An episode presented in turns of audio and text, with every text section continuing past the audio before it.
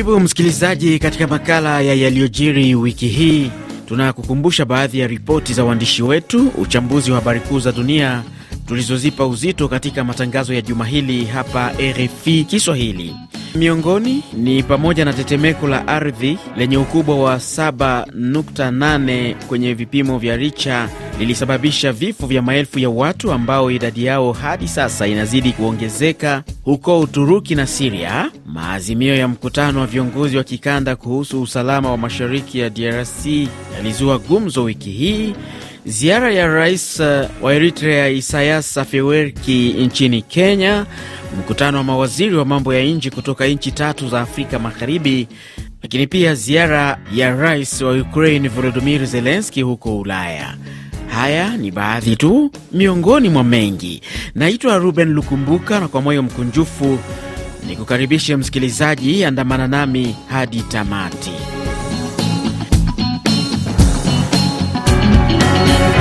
Makala hii inaanzia huko nchini Uturuki, msikilizaji, ambako wiki hii kulishuhudiwa tetemeko la ardhi kwenye nchi hiyo na huko Siria, huku vikosi vya uokoaji vya ndani na nje ya Uturuki usiku kucha vikiendelea na zoezi la uokoaji na kutafuta watu zaidi wanaohofiwa kunaswa katika vifusi vya majengo baada ya tetemeko la ardhi mwanzoni mwa juma hili. Kumbuka, hadi sasa ni vigumu kutaja idadi kamili ya watu waliokufa kwa sababu juhudi za kutafuta watu kwenye vifusi bado zinaendelea.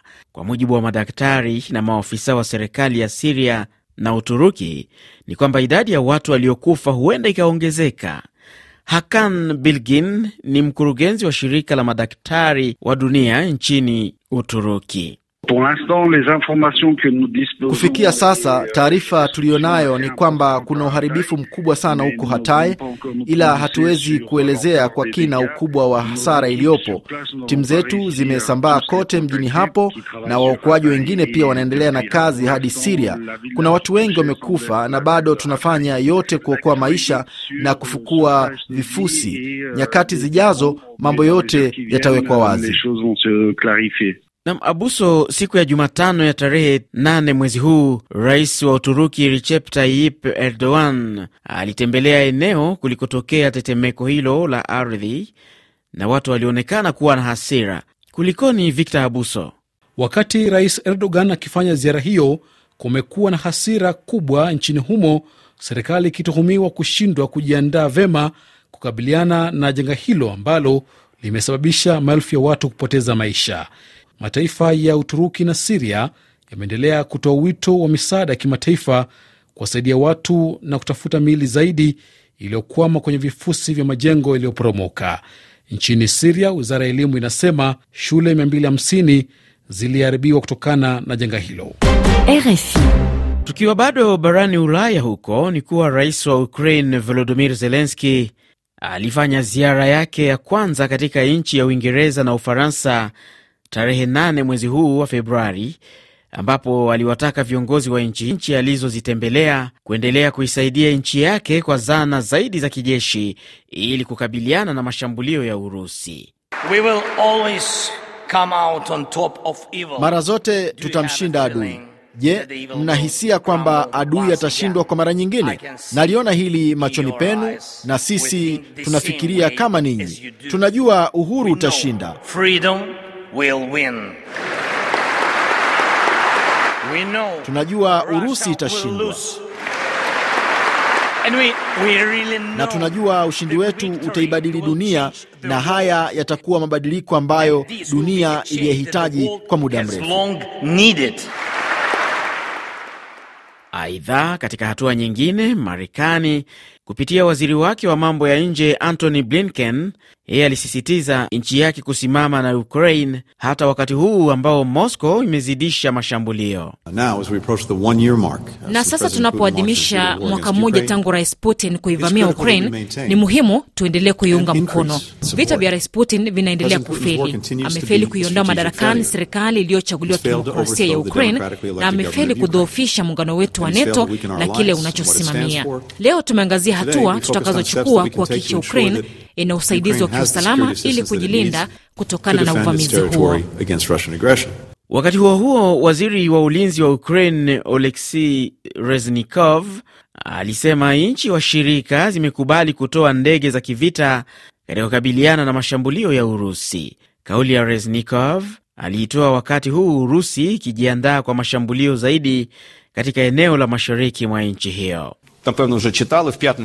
Nadhani tayari mmesoma kwamba siku ya Ijumaa washirika wetu wa Marekani walitupa silaha za masafa marefu zenye uwezo wa kufyatua risasi umbali wa kilomita 130.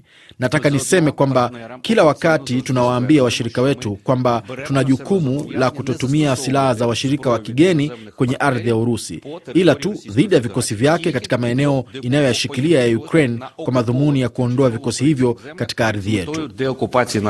Akizungumza wakati wa chakula cha usiku kilichoandaliwa ikulu ya Champs Elysees Paris.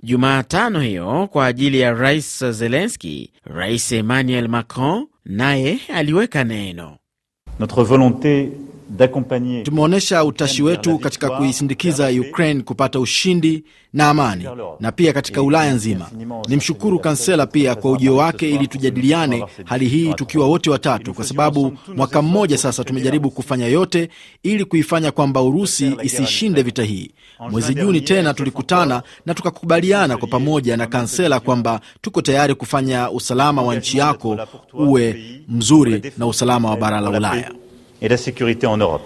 Katika hatua nyingine, wabunge walimpendekeza mkuu wa idara ya usalama Kirlo Budanov kuwa waziri mpya wa ulinzi baada ya waziri Reznikov kutuhumiwa kwa rushwa. Kumbuka ziara ya Zelenski kwenye nchi za Ulaya inalenga kuzishawishi nchi hizo kubadili msimamo wao na kuisaidia nchi yake kwa ndege za kivita.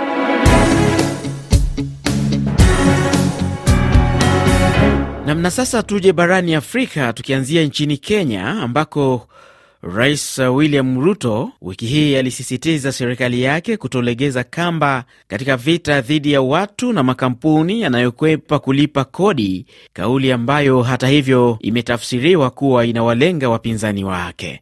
Kwa majuma kadhaa sasa, Rais Ruto amekuwa akirushiana maneno kuhusu kodi na wapinzani wake, akidai suala la ulipaji kodi halitaangalia hadhi au nafasi ya mtu aliyonayo kwa jamii.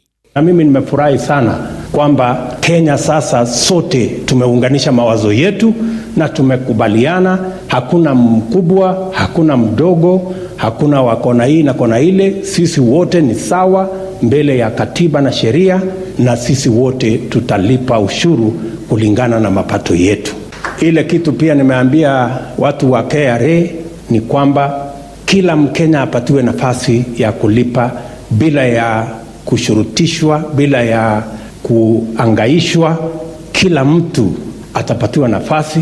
Katika hatua nyingine, kinara wa upinzani Raila Odinga alimkosoa Ruto kwa kile alichosema anajificha nyuma ya swala la ulipaji kodi ili kuficha utepetevu mdogo wa utendaji wa serikali yake. Na tukisalia nchini Kenya ni kuwa waziri wa mambo ya ndani Githure Kindiki Alhamis ya Februari 9 alikanusha madai ya polisi kutumwa kumkamata aliyekuwa waziri wa usalama Fred Matiang'i nyumbani kwake wiki hii. Hata hivyo, mawakili wa waziri huyo wa zamani wamesisitiza kuwa kulikuwa na mpango wa kumkamata mteja wao kwa sababu za kisiasa na wamekwenda mahakamani kuzuia jaribio hilo. Dastan Omari ni mmoja wa mawakili wa waziri huyo wa zamani. Mteja wetu waziri wa zamani wa usalama alitupigia akiwa na hofu. Tulifanikiwa kukusanya timu ya wanasheria zaidi ya mia mbili. Tulikwenda kwenye makazi yake maeneo ya Karen na tukapata watu wa kushangaza. Hawakuweza kujitambulisha kwa vitambulisho vya kazi, hawakuweza kutambua hati inayoitwa waranti ya upekuzi. Upinzani umeendelea kuishutumu serikali ya Ruto kwa kuwalenga wapinzani wake waliohudumu katika serikali iliyopita. Na katika kulikunja jamvi la yaliyojiri nchini Kenya wiki hii ni kuwa rais wa Eritrea Isaias Afewerki alifanya ziara rasmi jijini Nairobi, ambako alikutana na mwenyeji wake William Ruto huku Rais Afewerki akitumia fursa hiyo kusema tuhuma kwamba wanajeshi wa nchi yake wametekeleza vitendo vya ukiukaji wa haki za binadamu kwenye eneo la Tigray huko Ethiopia ni za kutungwa na zenye lengo baya. RFI Mombasa 105.5 FM. Kule DRC ni wiki ambayo wakazi katika mji wa Sake ulioko kilomita 30 magharibi mwa Goma walishuhudia sintofahamu baada ya makabiliano ya jeshi la Congo FRDC na waasi wa M23, huku msemaji wa jeshi kule Goma, Kanali Guillaume Njike Kaiko akisema mapigano yalitokea kilomita takribani tano kaskazini mwa Sake na kusababisha raia kukimbia kwa hofu kuelekea Goma Alhamis ya tarehe 9 mwezi Februari. Benjamin Kasembe ni mwandishi wetu wa Goma, mwenyewe alifuatilia kwa karibu hali hiyo ya wasiwasi iliyojiri na akatuandalia ripoti ifuatayo. Anje Kisa ni mama mkimbizi aliyekimbia nyumba yake baada ya kurindima kwa mlio wa risasi tangu asubuhi ya Alhamisi katika vijiji vya Luhonga na Kimoka nje kidogo na muji wa Sake ulioko umbali wa kilomita 27 magharibi mwa muji huu wa Goma. Hapa ashuhudia imeatakepa juu tunakimbia akuka wenzetu wenyewe mwenyewe amerumia, wamepiga masasi mikono na mtoto alikuwa naye kushingu amekufa. Hata hivyo, wananchi hao wasiokuwa na malazi, chakula au maji ya kunywa wanaosambaa kote kwenye barabara muhimu za mji huu wa Goma, ombi lao ni kupata usaidizi kutoka serikali ya Kongo kama wanavyoelezea hapa. Magumu mambo tu ni watusaidie. Nakimbia sababu M23 imeanza kuingia mwingine ya Sake na Sake ndio kunyumba, ndio maana mimi nimekimbia juu wale watu nayo wakakamata mwingine wako wanakatakata watu Aidha, mji huu wa Goma unaozingirwa sasa na makambi ya wakimbizi, raia wake wameanza pia kukumbwa na hofu kutokana na kupaa kwa gharama za maisha, hasa wakati huu ambapo asilimia 80 ya vijiji vimekaliwa na kundi hilo la waasi wa M23. Hadi asubuhi mji huu wa Sake umeendelea kudhibitiwa na jeshi tiifu kwa serikali ya Kongo baada ya mapigano makali yaliyodumu kwa masaa kadhaa kwenye vijiji vya Karenga. Benjamin Kasembe, Goma, RFI Kiswahili.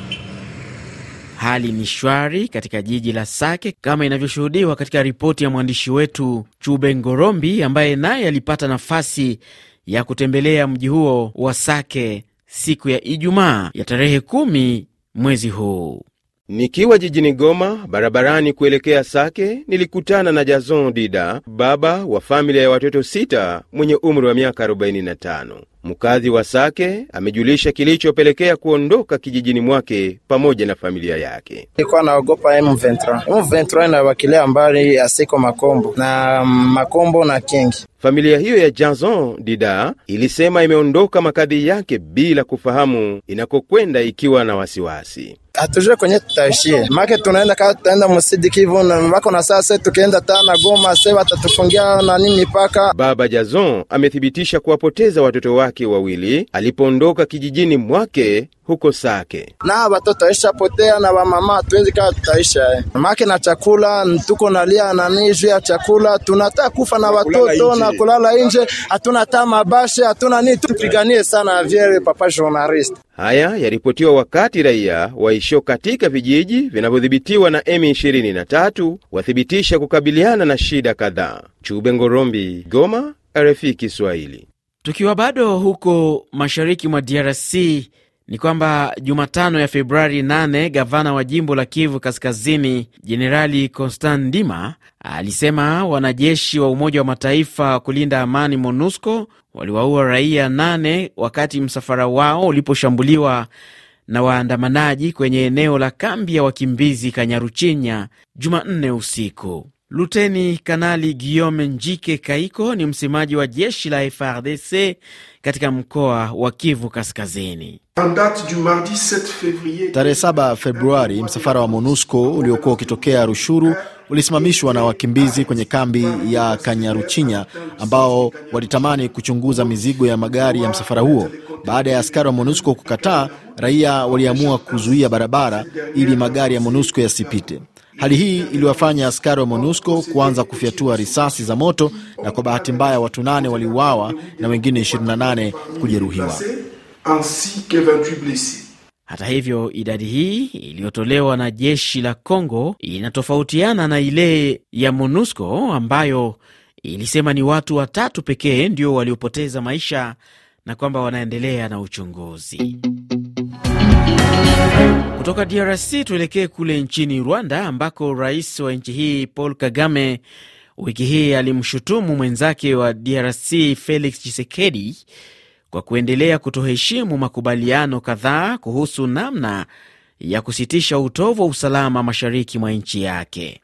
Kagame akizungumza na mabalozi jijini Kigali alimshutumu Chisekedi kwa kubadilisha makubaliano ya hivi majuzi kuhusu kilichokubaliwa kwenye mkutano wa marais wa jumuiya ya Afrika Mashariki jijini Bujumbura. This person has dishonored Mtu huyu ameshindwa kuheshimu makubaliano kadhaa aliyoafikiana na watu, na mnafikiri ataheshimu makubaliano aliyoafikiana nanyi? Hata juzi tulipokuwa jijini Bujumbura pamoja naye na ujumbe wake, tulijadiliana na tukaandika taarifa pamoja ili kuwaambia watu kile ambacho tulikuwa tumekubaliana. Baada ya taarifa kutolewa, taarifa kinzani ilitolewa jijini Kinshasa. The opposite communique is read in Kinshasa. Tukisalia nchini Rwanda, wiki hii ni kuwa mashirika ya kutetea haki za binadamu yanaendelea mpaka sasa kuitaka serikali ya Rwanda kufanya uchunguzi ulio huru kuhusu kifo cha mwandishi wa habari John Williams Ntwali licha ya hukumu ya mahakama dhidi ya dereva anayedaiwa ndiye alimgonga, ambapo ametozwa faini ya dola za Marekani 920. Wiki hii Sudan Kusini ilimuita balozi wa Kenya mjini Juba Samuel Nandwa baada ya kupinga madai ya Kenya kuvamiwa mipaka yake. Shirika la afya duniani WHO limesema ugonjwa wa kipindupindu umeua watu zaidi ya elfu moja na mia mbili nchini Malawi, wakati huu chanjo zikiendelea kuadimika, huku mataifa kadhaa ya Afrika nayo yakiripoti mlipuko wa ugonjwa huo. Tuangazie yaliyojiri wiki hii katika ukanda wa Afrika magharibi na kaskazini, ambapo wiki hii mawaziri wa mambo ya nje wa mataifa matatu ya Afrika magharibi yaliyopitia mapinduzi ya kijeshi Guini, Mali na Burkina Faso, mawaziri hao yaani wanaohusika na mambo ya nje walitoa wito wa kurejeshwa katika jumuiya ya kiuchumi ya Afrika Magharibi, ECOWAS na Umoja wa Afrika. Mengi zaidi na Hilary Ingati. Wanadiplomasia hao kutoka Mali, Guini na Burkina Faso katika taarifa pamoja wamesema wamekubaliana kushirikiana ili kushinikiza kuondolewa vikwazo vingine ili kurejea kwenye miungano hiyo miwili. Aidha, baada ya kikao hicho kilichofanyika jijini Ouagadougou nchini Burkina Faso, mawaziri hao pia wamesema wamekubaliana kuendelea kuunganisha nguvu kusaidia kupambana na makundi ya kijihadi katika nchi zao. Wiki hii Urusi kupitia waziri wake wa mambo ya nje Sergei Lavarov aliyekuwa jijini Bamako na kufanya mazungumzo na viongozi wa kijeshi nchini Mali iliahidi kuyasaidia mataifa ya ukanda wa Saheli kupambana na wanajihadi. Tangu mwaka 2020 mataifa hayo matatu yalipitia katika nyakati mbalimbali mbali za mapinduzi ya kijeshi, kitendo ambacho kimeharibu uhusiano wao na mataifa ya magharibi, hasa Ufaransa, mkoloni wao wa zamani. Baada ya mapinduzi, nchi hizo zimeendelea kushuhudia shinikizo la kurejesha uongozi kwa raia. Wiki hii waziri wa mambo ya nje wa Urusi Sergei Lavrov alifanya ziara kule Bamako, mji mkuu wa Mali, ambako alisema